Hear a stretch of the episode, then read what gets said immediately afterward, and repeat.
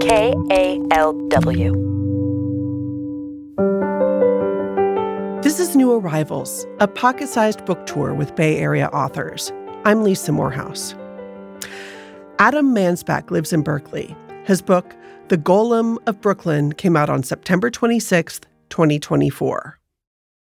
In Jewish folklore, a golem is a creature nine, ten feet tall, sculpted out of clay, and brought to life by a rabbi or a learned man at a time of emergency.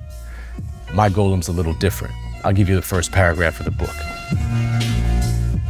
Len Bronstein was not so much in need of a golem as he was in possession of a large quantity of clay and very stoned.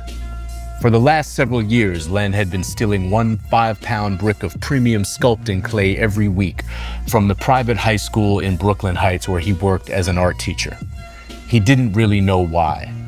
Len liked his job, liked his coworkers, got along fine with his students, both the merely wealthy and the famous actors' kids.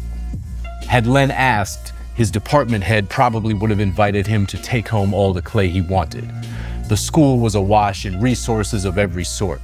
The filmmaking lab had professional grade cameras and editing suites. The fifth grade math teachers had PhDs.